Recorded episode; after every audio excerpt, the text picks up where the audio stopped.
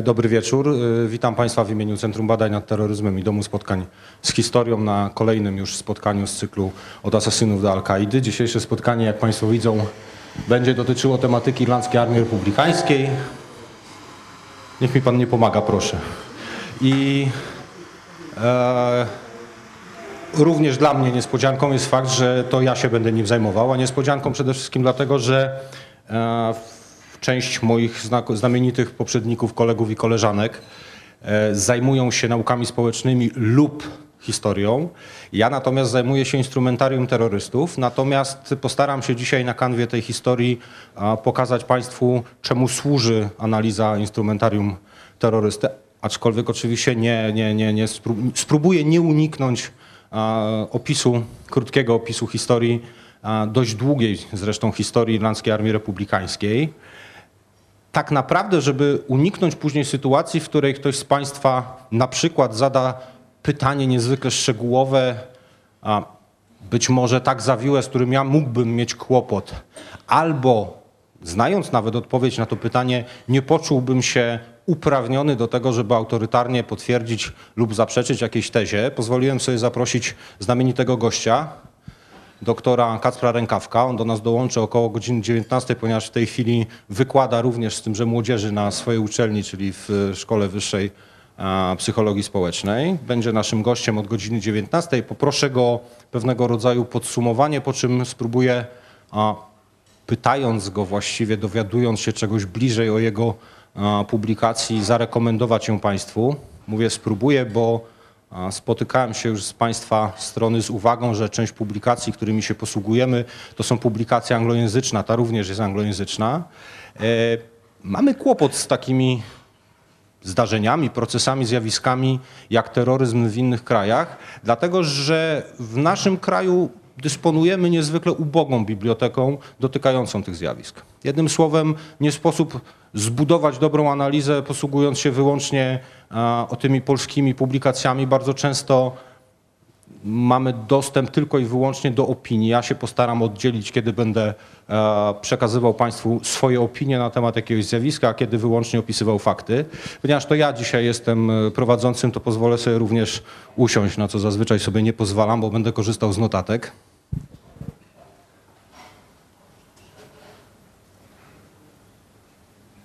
Dzisiejsze spotkanie pozwoliłem sobie podzielić na trzy główne części, choć tak naprawdę do pierwszej wrócimy w ostatniej, zataczając taki krąg e, pewnego rodzaju analizy zjawiska. Na początek IRA w datach, IRA w tych datach, które e, ja uważam za ważne i posługując się źródłami, a przedstawię je za chwilę, oceniam, że to będą te daty, od których będziemy mogli mówić o pewnego rodzaju jakościowych zmianach, zarówno w samej Irlandii Północnej, jak i od momentu, w którym IRA powstała w Irlandzkiej Armii Republikańskiej. Później chciałbym zrobić właśnie taki krok, który być może trochę nie pasuje do charakteru tego miejsca, bo nie jest stricte będzie opisywał historię, a tylko na jej kanwie budował pewnego rodzaju analizę, mianowicie przeprowadzić krótkie studium przypadku zamachów terrorystycznych, ale tak właściwie nie dlatego, żeby opisać kto i dlaczego je popełnił, dokonał tych czynów, tak? A bardziej zastanawiając się, jakie wnioski wyciągnęliśmy, czy wyciągnęliśmy wnioski, czy można wyciągać wnioski y, z zamachów terrorystycznych. W końcu cykl traktuje o terroryzmie. Jednym słowem, warto zastanowić się, czy możemy je tylko opisywać, czy być może wyciągać z nich wnioski, które dają się konsumować, wykorzystywać w dzisiejszych relacjach, czy, czy, czy wprost w dzisiejszych czasach. I wreszcie implikacje. Co takiego y, sama historia Irlandii Północnej wniosła do historii świata, co takiego z historii zamachów terrorystycznych Irlandzkiej Republi- Armii, Republi- Irlandzkiej Armii Republikańskiej e, można implikować na przykład do strategii zapobiegania zamachom terrorystycznym, walki z zamachami terrorystycznymi, czy wprost dla lepszego zrozumienia, jak to się dzieje, że terrorysta może nas e, tak mocno urazić, dotknąć, skrzywdzić, że będziemy postrzegać jego działanie jako działanie terrorystyczne. Jako się rzekło, Ira w datach, poz, pozwolę sobie sięgnąć do notatek, żeby e, ani jedno słowo nie wykroczyło poza obręb źródeł. Irlandia tak naprawdę chyba pierwsza data, która wydała mi się niezwykle istotna i tak jest opisywana, to 1 stycznia 1801 roku. Związana ze ścisłą unią z Wielką Brytanią i tak naprawdę przez całe stulecie przeciw brytyjskim rządom od tego momentu występowały bardzo różne ugrupowania. Zmierzały do zarówno samodzielności takimi środkami pokojowymi, home rule, league, które e, starało się doprowadzić do e, usankcjonowania pokojowej autonomii, ale także przy użyciu siły, bo w tym czasie Fenianie, Irlandzkie Bractwo Republikańskie również rozpoczęły swoją działalność. Od lat 80. XIX wieku w Anglii debatowano nad ustawą o autonomii wewnętrznej, właśnie o Home Rule Irlandii, czemu sprzeciwiali się na przykład protestancy Irland, y, Irlandczycy protestanci, czyli unioniści koncentrujący się w, Ulsterze przemysłowione hrabstwa północno-wschodniej części Irlandii. To ten rejon, w którym koncentruje się opór przeciwko jakiejkolwiek formule, e, formule samodzielności. Wraz z nasileniem się debaty na początku XX wieku, a dokładnie od 12 roku, od 1912 roku, parlament brytyjski przyjął ustawę Home Rule. Zarówno nacjonaliści irlandzcy, jak i protestanci zaczęli przygotowania do wojny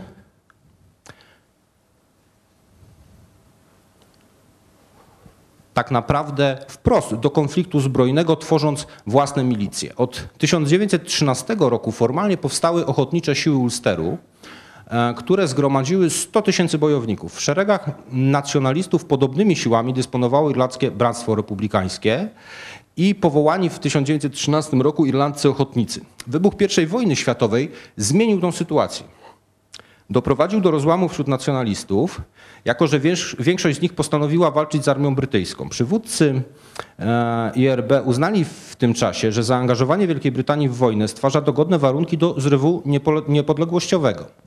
E, od 24 kwietnia 16 roku wszczęło, wszczęto powstanie wielkanocne i ono zostało dość łatwo stłumione przez wojska brytyjskie. Tak naprawdę w ciągu sześciu dni doprowadzono do upadku tego powstania. Bardzo ostro rozprawiono się z powstańcami, dokonano egzekucji, między innymi egzekucji 15 przywódców powstania.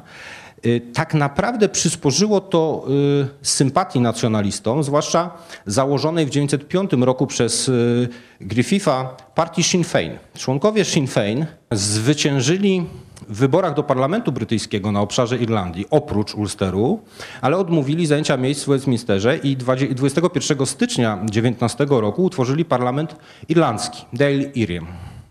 Tego samego dnia oddział irlandzkich ochotników zabił dwóch członków irlandzkiej policji królewskiej, rozpoczynając kampanię partyzancką przeciw wojskom i policji brytyjskiej. W sierpniu 19 roku większość irlandzkich ochotników złożyła przysięgę wierności Dale Erin, przekształcając się w irlandzką armię republikańską. Tak naprawdę to od tej daty, od sierpnia 1919 roku można by zacząć historię, która tak naprawdę jest historią tytułową dzisiaj. Bez tego wstępu, osadzenia, pokazania tego w jakimś takim kontekście historycznym, dość trudno zrozumieć, e, jak do tego doszło. I teraz taka opinia. Tak naprawdę, gdyby dziś zapytać historyków obu stron, to poza relacją wynikającą z późniejszych konfliktów, tak naprawdę jest zgoda do tego, że fakt obecności Brytyjczyków w Irlandii Północnej to jest przejaw kolonializmu. To jest przejaw walki o pewnego rodzaju status quo. Londyn skierował w tym czasie oddziały specjalne, Black and Tans, tak się nazywały te oddziały w wolnym tłumaczeniu czarno-brunatni. Tak? Niedobrze te kolory kojarzą się z kolei w naszym kraju. Podczas wojny niepodległościowej między 19 a 21 rokiem rząd brytyjski podjął kroki zmierzające do zaspokojenia żąda, żądań lojalistycznej ludności Ulsteru. 23 grudnia 20 roku uchwalono e, akt rządu Irlandii, Government of Ireland Act, który dzielił Irlandię na część południową i północną na obszarze sześciu z dziewięciu hrabstw Ulsteru. Obie z osobnymi parlamentami. Wojna niepodległościowa zakończyła się podpisaniem w Londynie 6 grudnia 2021 roku przez rząd e, Davida Lloyd George'a, lidera nacjonalistów irlandzkich, Artura Griffitha, traktatu przewidującego nadanie 26 hrabstwom Irlandii statusu samorządnego dominium w obrębie wspólnoty brytyjskiej przy zachowaniu prawa sześciu hrabstw Irlandii Północnej do pozostania w granicach Zjednoczonego Królestwa. Irlandcy nacjonaliści, w tym IRA, podzielili się na dwie frakcje, popierającą traktat pod przewodnictwem Collinsa i odrzucającą go pod przewodnictwem prezydenta Sinn Féin e, Imona de Valery. Traktat został nieznaczną ilością głosów, a dokładnie 64 do 57 głosów, zaakceptowany przez Dale Ian i 6 grudnia 2022 roku doszło do powstania wolnego państwa irlandzkiego. Następnego dnia parlament Irlandii Północnej postanowił o nieprzystąpieniu do wolnego państwa y, irlandzkiego. W połowie 22 roku w południowej Irlandii wybuchła wojna domowa, której ostatecznie w maju 23 roku triumfali zwolennicy traktatu. Przeciwnicy nie, nie, nie, składali broni i w dalszym ciągu istnieli nielegalnie mm, za czasów wolnego państwa irlandzkiego, a zatem y, między 22 a 37 roku. Ira przez długie lata nie stanowiła realnego zagrożenia. Było tak, że nie była postrzegana jako wróg, który realnie może dokonywać na przykład zamachów terrorystycznych, będąc targana wewnętrznymi sporami i zostając dziesiątkowana represyjnymi środkami wprowadzonymi zarówno w Irlandii Północnej, jak i w samej Irlandii, na początku lat 50. Ira zdołała jednak uzgodnić, że celem walki będzie wyłącznie Irlandia Północna. Dzięki atakom na brytyjskie koszary uzupełniła swój arsenał i w nocy z 11 na 12 grudnia, to kolejna z tych istotnych dat, którą pozwoliłem sobie zapisać, 56 roku Ira rozpoczęła kampanię graniczną polegającą na licznych atakach, na przygraniczne posterunki policyjne i wojskowe. Trwała ona do 26 lutego 62 roku i została odwołana ze względu na brak poparcia i nikłe rezultaty. Tak naprawdę te ataki przysparzały niezwykłych mm, strat, ale tylko i wyłącznie w tej sferze militarnej, w sferze wojskowej, nie były postrzegane jako e, istotne z punktu widzenia na przykład e, politycznego. W tym czasie mieliśmy również do czynienia z dużą ilością internowań politycznych i tak naprawdę one chyba stanowiły taki podkład, swoistego rodzaju tło do odbioru jako ogromnych represji działań Brytyjczyków. E, kolejną okazję dla IRA stworzył ruch praw obywatelskich, który narodził się w drugiej połowie lat 60. na fali niezadowolenia ciągłej dyskryminacji katolików w Irlandii Północnej. W lutym 67 roku e, powstało Północnoirlandzkie Stowarzyszenie Praw Obywatelskich, NIKRA. E, I już wcześniej, w 66 roku, protestanccy ekstremiści sprzeciwiający się proponowanym reformom utworzyli ochotnicze siły Ulsteru, czyli UVF. Będę tymi skrótami się posługiwał, ułatwi przyspieszy nieco opis tych dat. Odwołujące się do tradycji UVF z lat y, I wojny światowej. 5 października 1968 roku Nikra zorganizowała marsz w obronie praw katolików w Londonderry, którego rozpędzenie przez policję wywołało dwudniową falę przemocy w mieście. Wydarzenie to uznawane było za początek tak zwanego okresu The Trouble, The Trouble okres kłopotów, okres kłopotów e, w Irlandii Północnej. W 1969 roku katolicy kontynuowali swoje akcje protestacyjne. Ekstremiści z UVE i ulsterskich ochotników protestanckich zaczęli podkładać bomby pod instalacje elektryczne i wodne. 14 lipca zmarła pierwsza ofiara The Troubles, pobity przez policjanta katolik Francis McCloskey. Zwracam Państwa uwagę, McCloskey, tak naprawdę te polskie nuty będą przebrzmiewały jeszcze nieraz aż do 2012 roku, o co zapytam naszego gościa. 12 sierpnia e,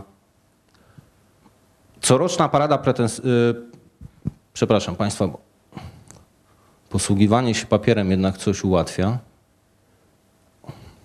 E, doroczna parada protestantów w Londonderry przekształciła się w dwudniową bitwę przy katolickiej dzielnicy Boxside, e, którą zakończyło dopiero wprowadzenie wojsk brytyjskich. Ira początkowo nie reagowała na zaostrzające się napięcie między katolikami a protestantami. W grudniu 1969 roku w łonie organizacji doszło do rozłamu na liczniejszą oficjalną Irę i ekstremistyczną prowizoryczną Irę, Provos. E, Provos, czyli tak naprawdę to ci bojownicy, których my chyba najbardziej w odbiorze, takim odbiorze publicznym, społecznym kojarzymy z działaniami IRY. To niezwykle skomplikowana, bardzo mocno skonfliktowana wewnętrznie organizacja i tak naprawdę ilekroć będziemy mówili o zamachach, jednak ten symboliczny prowoz gdzieś będzie symbolem tych, tych zamachów. Identyczny rozłam nastąpił w skrzydle politycznym Sinn Féin. W 1971 roku Pira, a zatem ta IRA e, popierana przez Provost, zdobywając kontrolę nad wieloma dzielnicami Belfastu i Londonderry, rozszerzyła swoją działalność wykorzystując pogorszenie stosunków między wojskiem brytyjskim a ludnością katolicką.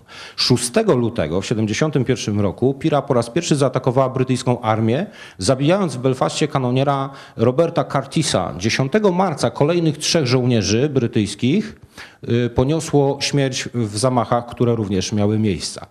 Y, 9 sierpnia 1971 roku w Irlandii Północnej wprowadzono internowania, co przyczyniło się do znacznego wzrostu przemocy, ucieczkę kilku tysięcy osób ze swoich domów. W tym czasie lojaliści powołali legalne, zupełnie legalnie działające Stowarzyszenie Obrony Ulsteru ze skrzydłem zbrojnym, już nieco mniej legalnym, bojownicy o wolność Ulsteru, czyli UFF. 4 grudnia UF, e, UVF tak, dokonało zamachu bombowego na pub McGurk's w Belfaście i zabiło 15 katolików. Od tego momentu tak naprawdę częściej zaczęto mówić o sytuacji, w której istotnym e, warunkiem, uwarunkowaniem tego konfliktu stały się również e, podłoże religijne, choć tak naprawdę nie jest to jasne dla wszystkich e, ekspertów i nie ma co do tego zgody. 30 stycznia 1972 roku NIKRA zorganizowała w Londonderry marsz przeciw interweniowaniom, internowaniom, przepraszam, podczas którego wojska brytyjskie użyły siły, zabijając 13 cywilów, raniąc 14. Incydent ten, zwany Krwawą Niedzielą, zapoczątkował chyba najcięższy okres konfliktu. 22 lutego w odwecie za Krwawą Niedzielę e, Official IRA, czyli ta oficjalna IRA, podłożyła bombę w bazie spadochroniarzy brytyjskich w Aldershot, zabijając 7 osób. Mnożyły się ataki zarówno PIRA, jak i bojówek protestanckich, w związku z czym 24 marca 1972 roku rząd brytyjski Edwarda Heatha postanowił zawiesić parlament i wprowadzić rządy bezpośrednie w Irlandii Północnej z mocą od 30 marca. I od tego roku, właściwie od 70 roku, można mówić o swoistym apogeum okresu The Troubles, okresu tych kłopotów, w cudzysłowie kłopotów, na, które nawiedziły Irlandię Północną. 21 maja 72 roku oficjalna IRA zamordowała w Londonderry pochodzącego stamtąd i odwiedzającego rodzinę przyjaciół młodego żołnierza Williama Besta. Oburzenie miejscowych było tak duże, że ugrupowanie 29 maja ogłosiło zawieszenie broni. 26 czerwca także Pira ogłosiła uzgodnione z władzami brytyjskimi obustronne zawieszenie broni. 7 lipca delegacja Pira pod kierownictwem e, Jerego Adamsa odbyła bezpośrednie tajne rozmowy z sekretarzem stanu do spraw Irlandii e, Północnej Williamem e, Whitelawem, które zakończyły się fiaskiem, zerwaniem rozejmu przez Pirę. On, Pira w tym czasie cieszyła się ogromną popularnością. 21 lipca Pira podłożyła i zdetonowała w Belfaście 22 bomby w 75 minut, zabijając 9 osób i raniąc 130. Warto zwrócić uwagę, pozwolę sobie wrócić do tego e, aspektu samego terroryzmu jako takiego, że to był terroryzm jednak ognia kierowanego. To był terroryzm ofiar, które były wybierane i nawet wtedy, kiedy moglibyśmy powiedzieć, że są to ofiary e, przypadkowe, niewinne, nie żołnierze, nie osoby umundurowane z bronią w ręku, to jednak bardzo duża różnica pomiędzy tym, co na przykład dziś dzieje się za pośrednictwem ugrupowań związanych z Al-Kaidą i tym nurtem, a terroryzmem tych czasów, pomimo tego, że w dalszym ciągu mówimy o zajściach krwawych. Co, co te zamachy spowodowały? Otóż skłoniły rząd brytyjski do wprowadzenia 31 lipca tego samego roku operacji Motorman, e, największej chyba operacji w armii brytyjskiej od czasu kryzysu sueskiego w 1956 roku w ramach której zlikwidowano na przykład e, dzielnicę No-Go w Londonderry i w Belfaście. Te dzielnice, które były zamieszkiwane przez tak zwany element wywrotowy. E, Pira i bojówkarze protestancy kontynuowali jednak swą działalność terrorystyczną. W 70, y, rok 72 był w sumie najkrwawszym w całej historii konfliktu Irlandii Północnej. 8 marca 73 w Irlandii Północnej przeprowadzono referendum na temat tego, czy prowincja ma pozostać w składzie Wielkiej Brytanii. Przy bojkocie republikanów frekwencja wyniosła 57%, a 98% opowiedziało się, głosujących opowiedziało się za utrzymaniem status quo. Tego samego dnia IRA Ira po raz pierwszy podłożyła bomby w Londynie, zabijając jedną osobę i raniąc ponad 200. W czerwcu 1973 roku odbyły się wybory do nowego parlamentu Irlandii Północnej, a w listopadzie umarkowane partie katolickie i protestanckie utworzyły rząd kierowany przez Briana Faulknera. W grudniu ustalono skład i zakres odpowiedzialności Rady Irlandii, dającej delegatom z południa Irlandii głos doradczy w sprawach Irlandii Północnej. W 1974 roku konflikt w największym stopniu przeniósł się poza obszar Wielkiej Brytanii. 4 lutego Ira zdetonowała bombę na pokładzie autobusu na autostradzie M62 w Anglii, zabijając 12 osób. 17 maja w stolicy Irlandii, Dublinie i y, w Monaghan w wybuchu czterech samochodów pułapek podłożonych przez UVF zginęły 33 osoby. Ponad 250 osób odniosło obrażenia. 17 lipca bomba Ira wybuchła w Tower of London, zabijając jedną osobę i raniąc 31. 5 października w eksplozjach bomb Ira w dwóch pubach angielskim Gifford zginęło 5 osób, a 50 zostało rannych. 21 listopada w podobnym podwójnym zamachu bombowym w Birmingham zginęło 21 osób, a ponad 180 zostało rannych. W 74 roku, dokładnie w maju 74 roku upada katolicko-protestancki rząd Faulknera. W grudniu 74 Ira ogłosiła zawieszenie broni, które trwało oficjalnie do stycznia 76. Aczkolwiek nie podporządkowały mu się wszystkie jednostki. W tym okresie zaostrzyły się spory pomiędzy PIRA, oficjalną IRA i nową irlandzką armią narodowościową, e, narodowo-wyzwoleńczą, przepraszam, to dość trudno przetłumaczyć na, na polski, czyli INLA. E, a także wewnątrz y, U- UDA i UFF, w związku z czym ofiarami konfliktu byli niemal wyłącznie cywile. Y, W maju 75 odbyły się wybory do konwencji konstytucyjnej, ale upadła ona bardzo szybko, jako że e, przewagę mieli w niej unioniści sprzeciwiający się podziałowi władzy. Brak możliwości politycznego rozwiązania konfliktu skłonił Londyn do mm, tak zwanego leczenia konfliktu, do minimalizacji, minimalizacji przemocy. W grudniu 75, 75 zakończono trwającą e, ponad 4 lata praktykę internowania bez sądu. Zwracam uwagę, do tego czasu do internowania niepotrzebny był wyrok sądowy. To było działanie o charakterze represyjnym, militarnym. W marcu 76 sekretarz stanu do spraw Irlandii Północnej Merlin Rees ogłosił, że sprawcy ataku terrorystycznych nie będą dłużej uprawnieni do specjalnego statusu, lecz traktowani jak zwykli kryminaliści. Nadał też miejscowej policji Royal Ulster e, Constabulary, czyli RUTS, e, wiodącą rolę w zapewnieniu bezpieczeństwa, ograniczając rolę armii brytyjskiej do roli pomocniczej. Trzeba zwrócić uwagę, że ten zabieg e, to nie był zabieg przypadkowy. Do tej pory w tych konfliktach tym obrazem swoistym, e, swoistą emanacją przemocy jednak była brytyjska armia i mundur brytyjskiej armii. Powstanie takiej policji miało spowodować, że ciężar e, tego postrzegania aparatu opresji e, zmieni, rozłoży się jakby pomiędzy te dwie organizacje, zmaleje, zmaleje w ten sposób to, to odium represji. Nadał też e, miejscowej policji mm, specjalne uprawnienia, z tym, że 21 lipca w 76 roku Ira dokonała swego pierwszego ataku poza terytorium Wielkiej Brytanii, skutecznie podkładając bombę pod samochodem ambasadora brytyjskiego w Irlandii, Christophera Ewarta Biggsa. Po krwawym e, 76 roku poziom przemocy w Irlandii Północnej zaczął się stopniowo obniżać. E, W 1979 roku doszło do kilku zamachów terrorystycznych na znane osobistości. 22 marca w Hadze Ira zamordowała ambasadora Wielkiej Brytanii w Holandii e, Richarda Sykesa. 30 marca na miesiąc przed wyborami w Wielkiej Brytanii w eksplozji bomby podłożonej przez e, INLA na parkingu Izby Gmin zginął czołowy polityk partii konserwatywnej Erin Eve. 27 sierpnia Ira zadała Brytyjczykom najcięższy chyba cios podczas całego konfliktu w Irlandii Północnej. Mianowicie członek rodziny królewskiej, Lord e, Louis Montauban, zginął w e, wybuchu bomby podłożonej na jego łodzi. A następnie w wiosce Warren Point w podwójnym zamachu bombowym śmierć poniosło 18 żołnierzy brytyjskich. E, 29 września m, papież Jan Paweł II, rozpoczynając wizytę w Irlandii, wezwał zarówno katolików, jak i protestantów w Irlandii Północnej do odejścia od ścieżki e, przemocy.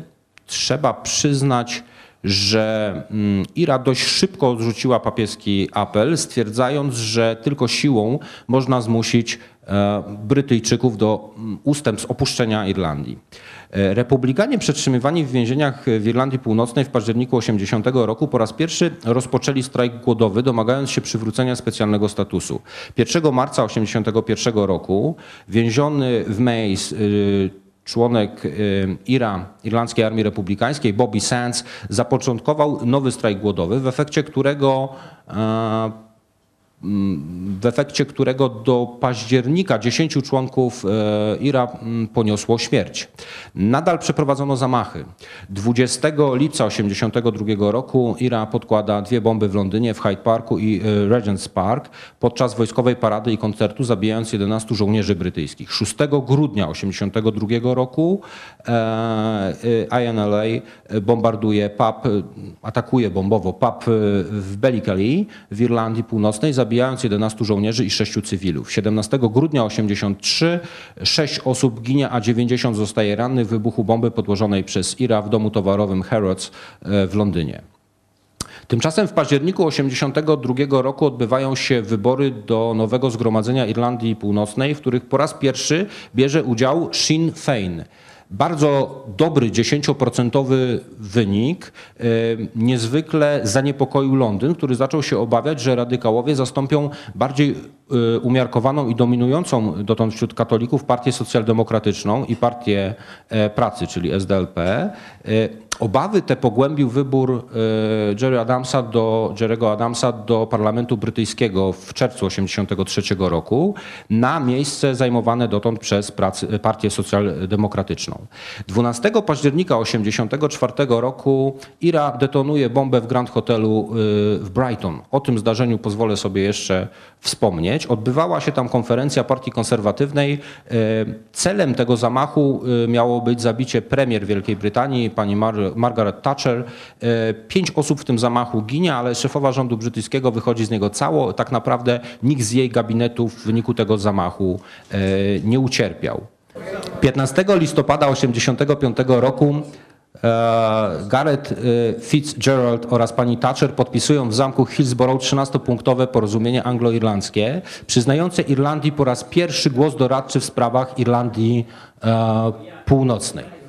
To powiedzmy sobie tylko o tych datach, które rozpoczęły proces pokojowy i porozumienie wielkopiątkowe. Mianowicie 23 października 1993 roku e, ginie 10 osób, 57 zostaje rannych w eksplozji bomby podłożonej w sklepie rybnym w Belfaście. W rewanżu 13, 30 października komando UFF atakuje przyjęcie halloweenowe e, w barze Grey Steel, zabijając 8 osób. Październik 93 jest najkrwawszym miesiącem konfliktu od 17 lat.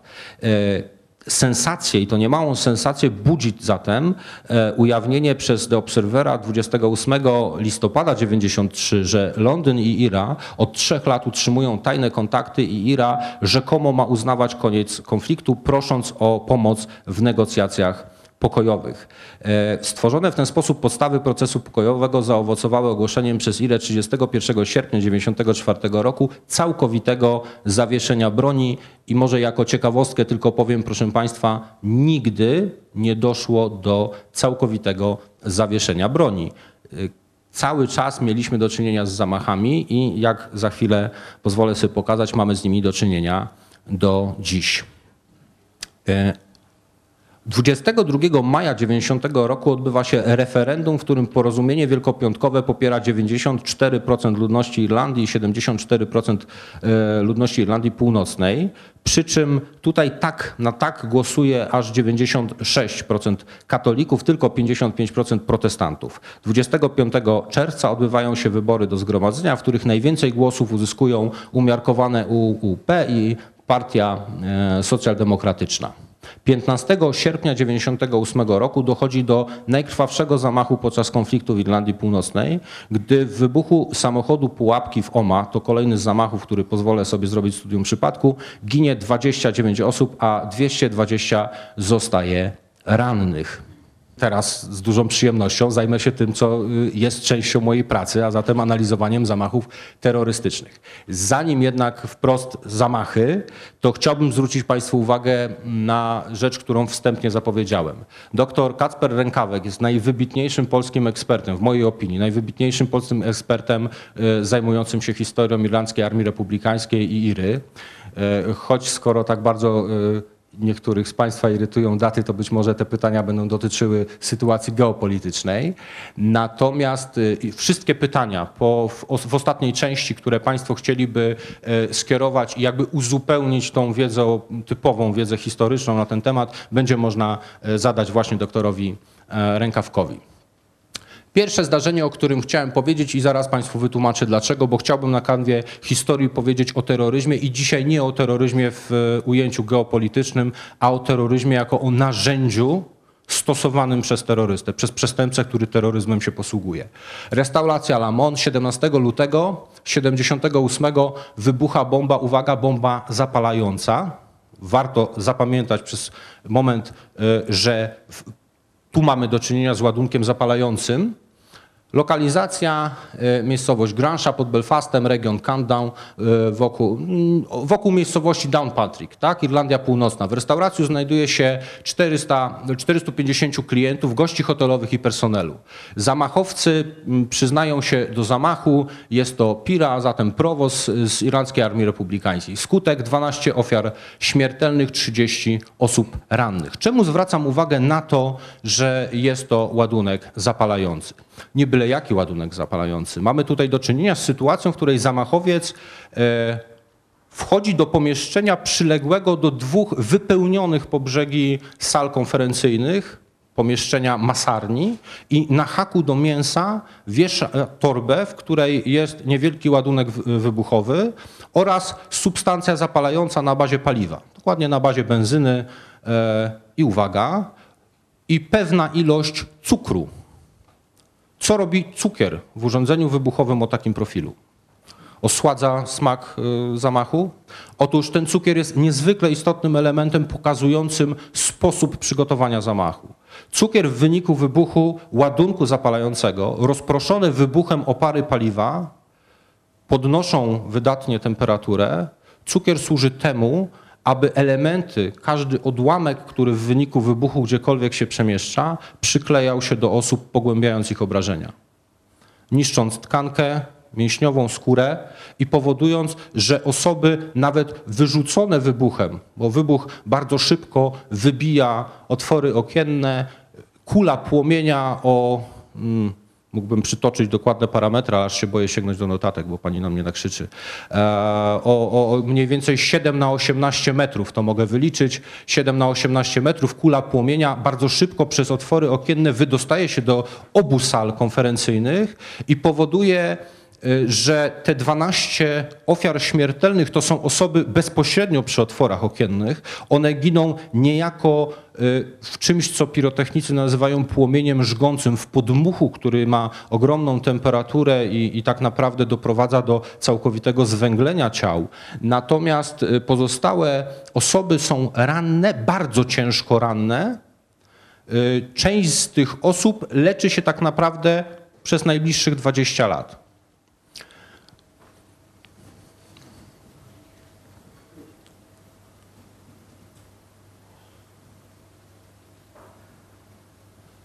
Kolejnym takim zamachem, który coś zmienia w sposobie myślenia o zamachu terrorystycznym, e, dla mnie jako dla analityka chociażby, jest zamach na Grand Hotel. Tu z kolei nie tyle mamy do czynienia z nietypową formułą ładunku. Ładunkiem jest materiał wybuchowy, który komercyjny, który jest, przypomina e, Semtex, a zatem plastyczny materiał wybuchowy e, na bazie pentrytu i jakiejś substancji, e, która e, go plastyfikuje. E, Tu pokazane jest jakby pewnego rodzaju moc docierania do celu zamachu.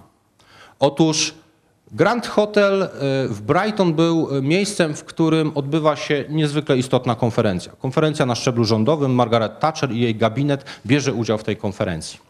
W pokoju przyległym do e, pokoju apartamentu, rezydencji Margaret Thatcher w łazience jest przebudowana wanna.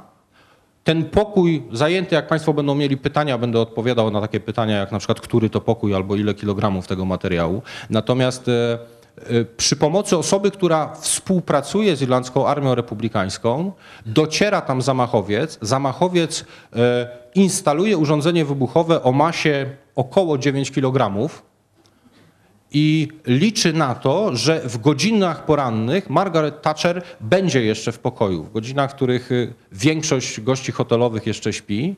Nie przewiduje tego, że Margaret Thatcher wcześniej rozpoczyna pracę. Wychodzi z pokoju, a dokładnie przenosi się do innej jego części, żeby popracować nad swoim wystąpieniem. Wybuch niszczy ścianę działową, niszczy, y, skutki wybuchu docierają do y, pomieszczeń, w których w przekonaniu zamachowca miała znajdować się Margaret Thatcher, nie robi jednak fizycznej, fizycznej szkody. Pomimo tego, że y, są ofiary i pomimo tego, że mamy do czynienia z osobami y, poszkodowanymi, nikt z gabinetu Margaret Thatcher nie traci życia, ba mało tego, nawet nie zostaje, nie zostaje ciężko ranny. I wreszcie zamach w Oma. Co takiego zmienia zamach w Oma w myśleniu o zamachach terrorystycznych o IRA? Otóż m, tak naprawdę zwróćmy uwagę, zmienia się okres. Zmienia się okres, to jest 98 rok. Lata 70., lata 80., mamy końcówkę lat 90.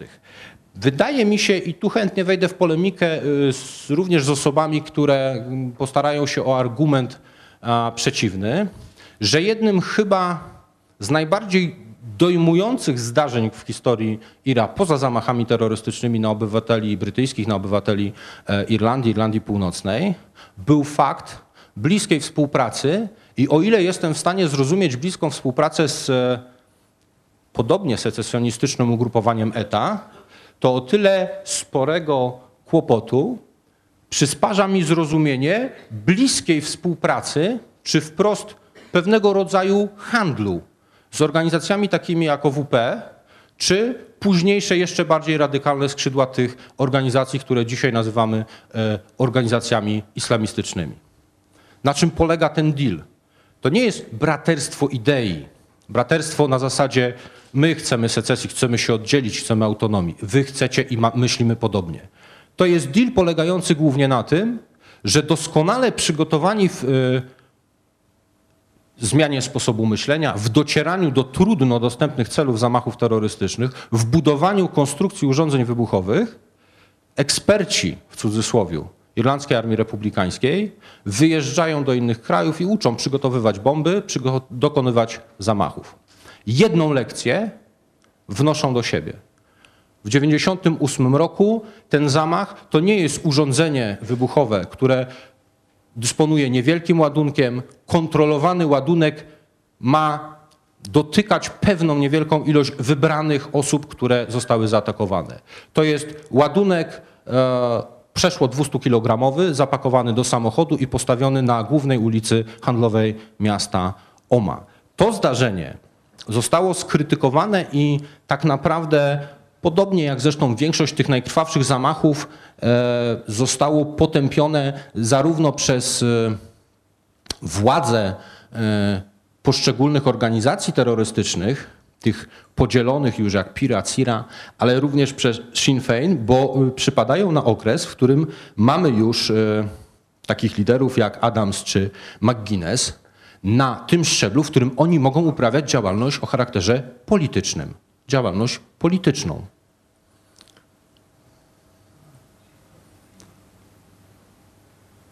I to jest właśnie moment, w którym tak naprawdę najistotniejszym chyba wskazaniem dla analityków, poza samą geopolityką, zaczyna być fakt, co się implikuje.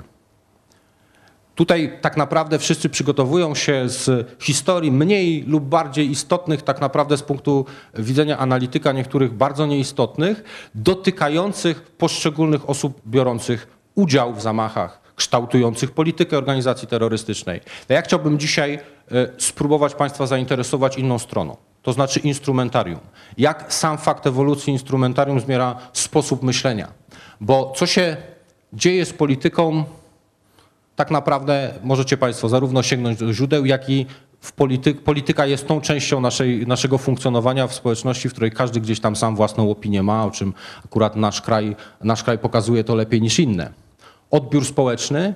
Tak naprawdę w 98 roku czy na początku e, XXI wieku społeczności są już bardzo zmęczone terroryzmem i to jest chyba trend powszechny, ta fala spadkowa, która również dotyka na przykład ETA, z którym e, dość blisko IRA w tym czasie współpracuje. Sam terroryzm. Sam terroryzm zmienia się i zmienia się w formule, która tak naprawdę ukształtowała dzisiejsze zamachy terrorystyczne. Cele zaczynają być celami coraz bardziej miękkimi, a zatem to nie wojsko, to nie policja, to nie formacja zbrojna staje się celem zamachu, tylko im więcej i im bardziej niewinne są ofiary, tym wydźwięk propagandowy będzie większy. Walka z terroryzmem.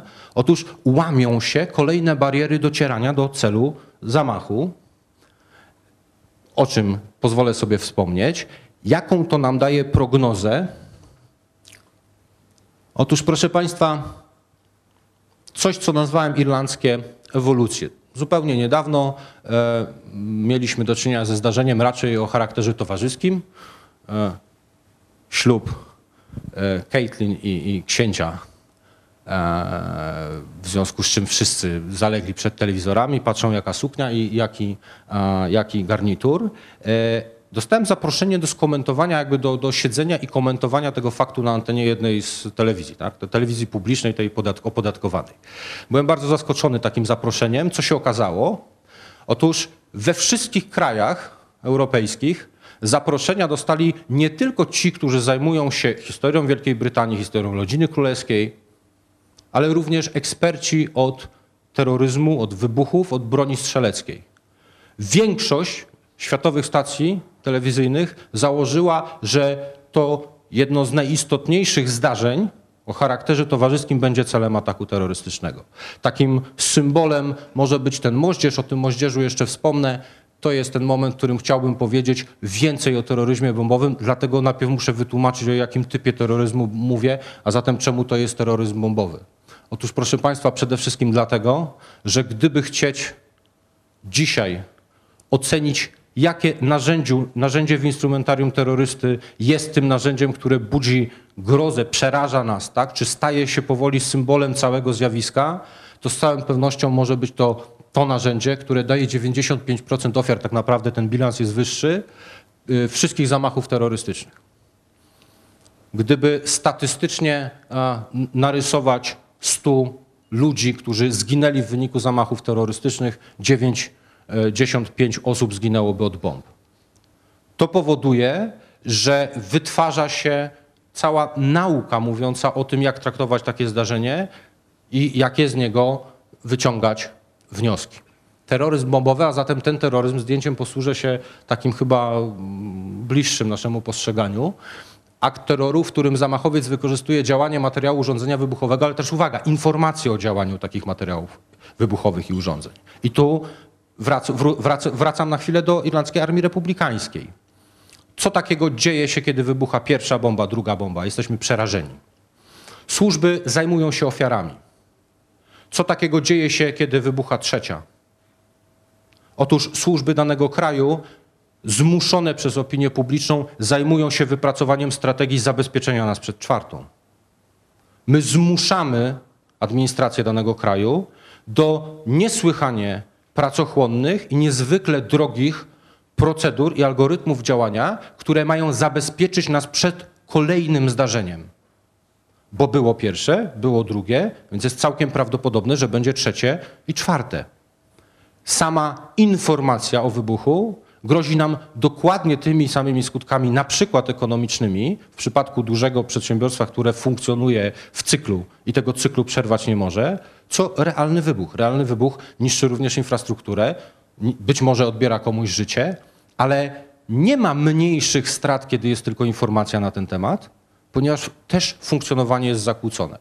W przypadku chociażby przemysłu portowego, niezwykle istotnego dla obu wysp brytyjskich, zakłócenie pracy stoczni wymaga wyłączenia urządzeń, których ponowne włączenie jest niezwykle drogie. ta informacja bardzo szybko jest wykorzystywana przez chyba wszystkie grupy terrorystyczne, które na świecie posługują się taką e, strategią. A jaka taktyka, a zatem o ten poziom niżej o tym świadczy? W czym mistrzami okazali się Irlandczycy i czego nauczyli e, terrorystów z innych ugrupowań terrorystycznych? Otóż tak naprawdę na świecie można w tej chwili śmiało podzielić taktykę działania terrorysty posługującego się bombą na dwa główne działy.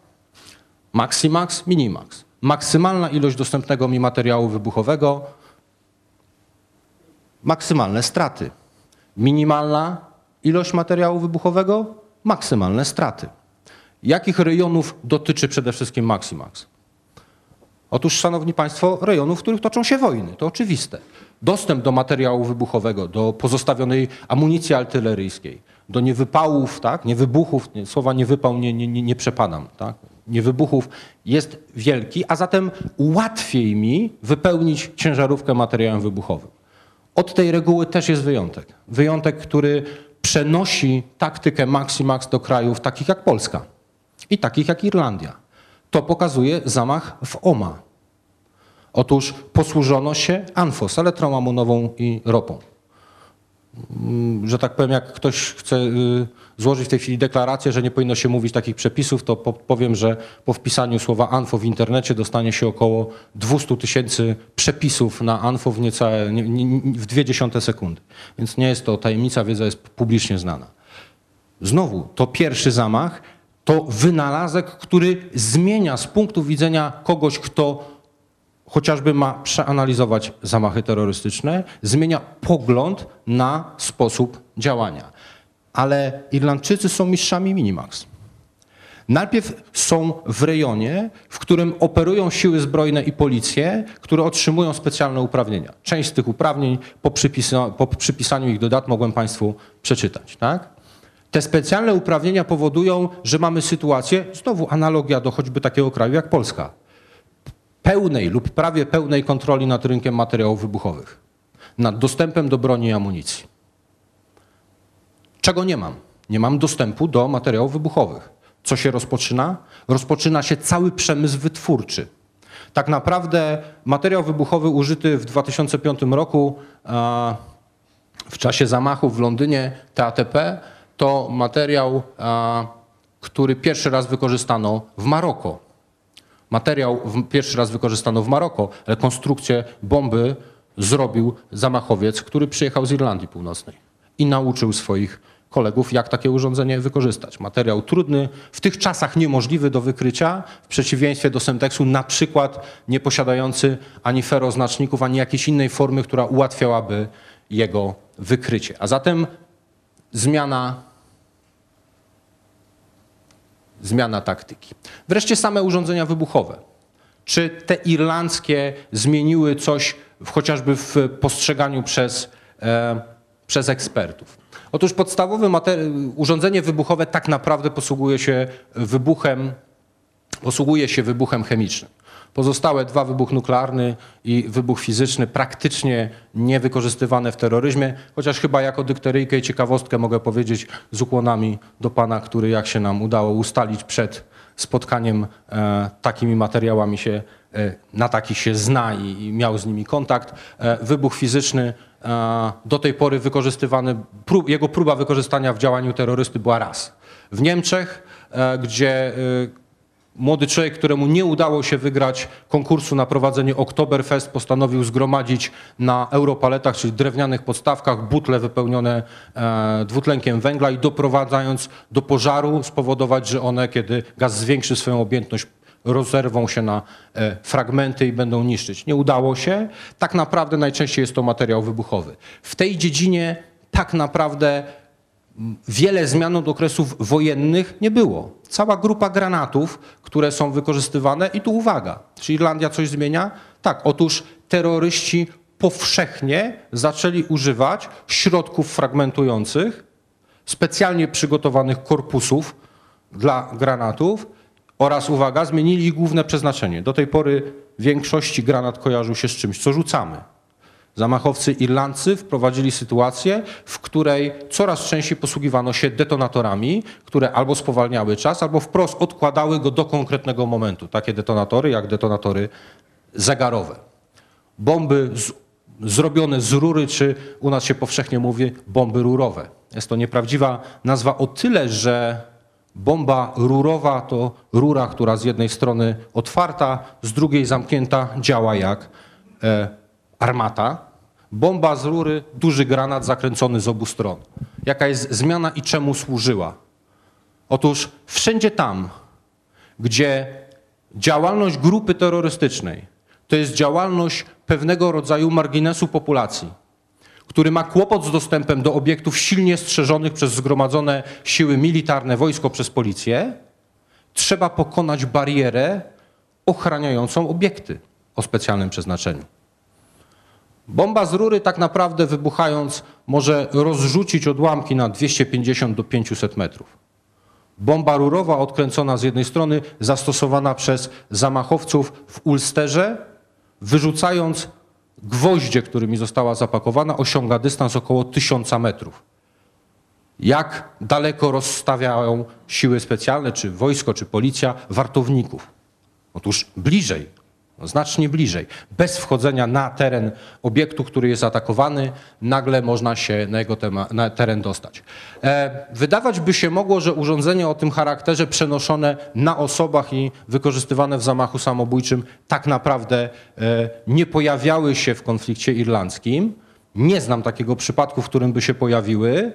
E, znany jest natomiast przykład w którym tego typu urządzenia dla Organizacji Wyzwolenia Palestyny robili pirotechnicy z Irlandii, przygotowując je, a dokładnie przygotowując sposób maskowania, zamieniając tą metodę chyba najbardziej rozpoznawalną za pośrednictwem mediów opasania się ładunkiem wybuchowym na e, elaborowanie odzieży, zapychanie kieszeni, robienie specjalnych e, ukryć wewnątrz, wewnątrz odzieży.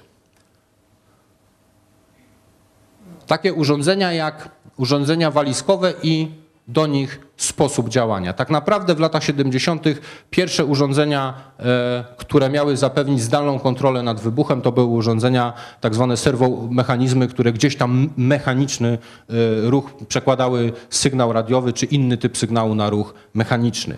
E, bardzo szybko spopularyzowały się te najbardziej zawiłe urządzenia i tak naprawdę wydawać by się nam mogło, że e, o tego typu urządzeniu, telefon komórkowy, urządzenie wybuchowe mówimy od 10 lat i raczej w kontekście konfliktu w Iraku czy w Afganistanie. Otóż tego typu urządzenia w Irlandii Północnej były powszechnie wykorzystywane e, na bazie łączności radiowej, wykorzystywanej zarówno przez wojsko, jak i policję od początku e, zamachów, czyli od lat 70. I wreszcie rzecz chyba najbardziej irlandzka, jaką e, pirotechnik, miner pirotechnik może sobie wyobrazić. Moździerz. I to jest ten element, który między innymi przedstawiany przez ABC e, był jako główne zagrożenie dla e, zdarzeń, które mają miejsce współcześnie. W tym przypadku gaśnica elaborowana materiałem wybuchowym, wypełniona w tym odłamkami. Tutaj odłamkują pociski. Notabene to zdarzenie ma swojego rodzaju podszyt emocjonalny. To są pociski wygrzebane ze strzelnicy wykorzystywanej przez armię brytyjską, które mają wtórnie ranić, zabijać Brytyjczyków. Włożone do ładunku, który przy pomocy moździerza jest wystrzeliwany. Nie jest wystrzeliwany tak, jak przyzwyczailiśmy się myśleć o moździerzach. Staje zamachowiec, wkłada granat moździerzowy, on wystrzeliwuje. Sporządzono urządzenie, które pozwala za, uzależnić wybuch od czasu lub przenieść go na zdalną kontrolę, na kontrolę radiową. Co takiego to zmienia? Otóż zamachowiec, wykorzystując moździerz, posługuje się tą główną istotą terroryzmu bombowego. Nie ma go w miejscu zdarzenia, kiedy zamach ma miejsce. Urządzenie znowu pokonuje barierę silnie strzeżonego obiektu.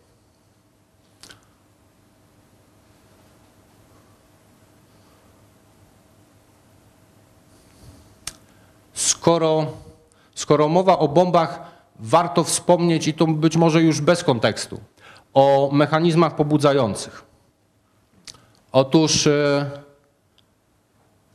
dość brzydkie zdjęcie, tak powiedziałbym. To jest e, sytuacja, w której ktoś próbuje ocenić na oko urządzenie wybuchowe. E, tych urządzeń e, o, o charakterze pobudza, pobudzającym powstaje w okresie konfliktu irlandzkiego niezwykła ilość. Zarówno powszechne wykorzystanie mechanizmów zegarowych, w tym tych najnowocześniejszych, coraz popularniejsze wykorzystywanie zdarnego sterowania drogą radiową i to w przypadku tych urządzeń sterowanie nie tylko takie, do którego do tej pory byliśmy w konfliktach przyzwyczajeni poprzez urządzenia o charakterze wojskowym, ale również sterowanie za pomocą wszystkich urządzeń dostępnych na rynku y, mechanizmów elektronicznych.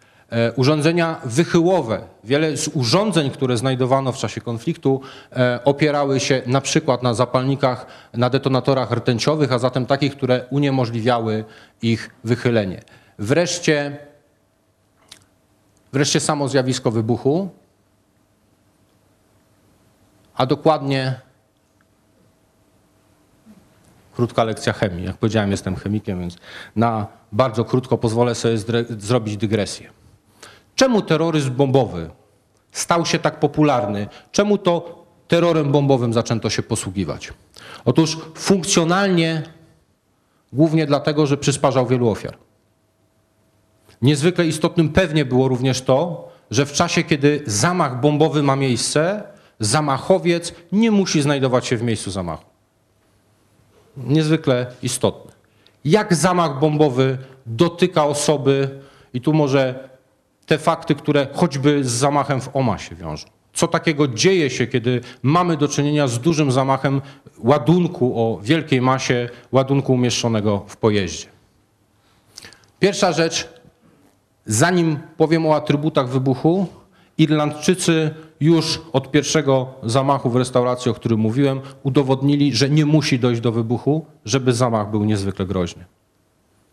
Substancja zapalająca, rozproszona nawet wybuchem niskiego rzędu, bez detonacji, powoduje ogromną ilość ofiar z, z ogromną ilością dużych obrażeń. Tak? Doprowadza do śmierci.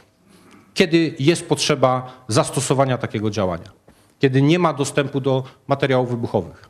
Znowu, kiedy te, to sito służb funkcjonujących w tym rejonie działa sprawnie.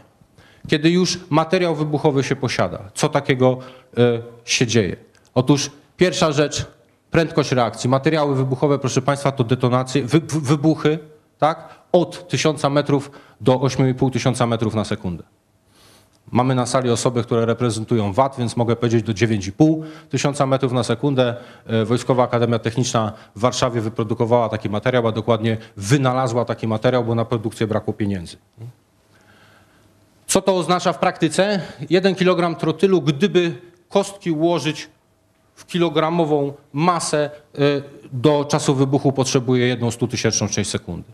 Trotyl detonuje z prędkością około 5200 metrów na sekundę, a zatem gdybym ułożył kostki trotylowe 5 km i 200 metrów i spłonkę włożył z jednej strony, cała detonacja będzie trwała jedną sekundę.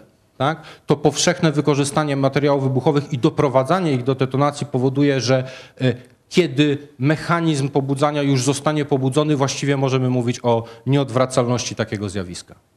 Kolejna rzecz, temperatury wybuchu. Temperatury wybuchu dla urządzeń wybuchowych e, wynoszą około 3000, 3000 stopni Celsjusza, jeżeli materiał wybuchowy doprowadza do detonacji. Nie tylko wtedy, kiedy mamy do czynienia z substancją zapalającą, ale tak naprawdę przy każdym typie detonacji będziemy mieli do czynienia z kulą płomienia. E, Przy tych najwyższego rzędu będzie to również taki krótkotrwały efekt plazmy. Co nam e, może tak trochę dygresywnie, ale co w Polsce, co, co mogę powiedzieć na temat choćby naszego przygotowania do tego typu zamachów? Otóż, proszę Państwa, mamy 11 ustaw, które traktują o pożarach. Nie znam żadnej, która powszechnie wpływając choćby na administratorów, nakładałaby jakiekolwiek obowiązki na sytuację, w której doprowadzamy do wybuchu. Nadciśnienie i tu pokazane zarówno w warunkach kontrolowanego wybuchu, jak i takiego zamachu, który ma miejsce y, w czasie działań grup terrorystycznych, rozrywające y, poprzez ogromną produkcję gazów powybuchowych rozgrywających obiekt, powodujących również ciężkie obrażenia dla osób znajdujących się w pobliżu. I wreszcie fale. Dwie fale, nikogo nie będę namawiał do zapoznania się ty, z, tymi, e, z tymi wzorami, ale dwie fale, o których chcę powiedzieć. Fala krusząca, która y, tak naprawdę ma miejsce tylko i wyłącznie wtedy, kiedy materiał wybuchowy jest doprowadzony do wybuchu najwyższego rzędu, a zatem do detonacji. Gdyby ktoś chciał ten wzór przetłumaczyć, promień fali kruszącej to pierwiastek trzeciego stopnia z wielkości ładunku. Co to znaczy dla kogoś, kto woli historię od chemii? Każdy krok w tył od urządzenia wybuchowego zwiększa trzykrotnie bezpieczeństwo tej osoby.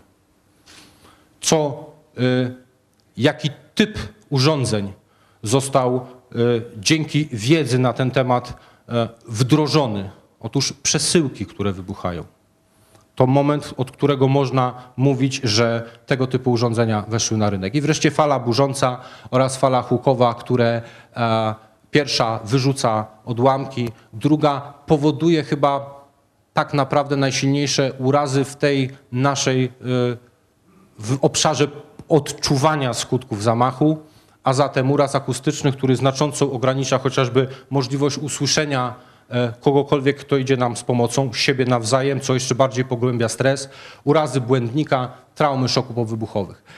Nie chciałbym Państwa zanudzać i podsumowując tą część dotyczącą, dotyczącą samych zamachów bombowych. Co takiego jest podstawą, podmiotem tej e, ewolucji zamachów bombowych, która dokonała się e, w Irlandii Północnej.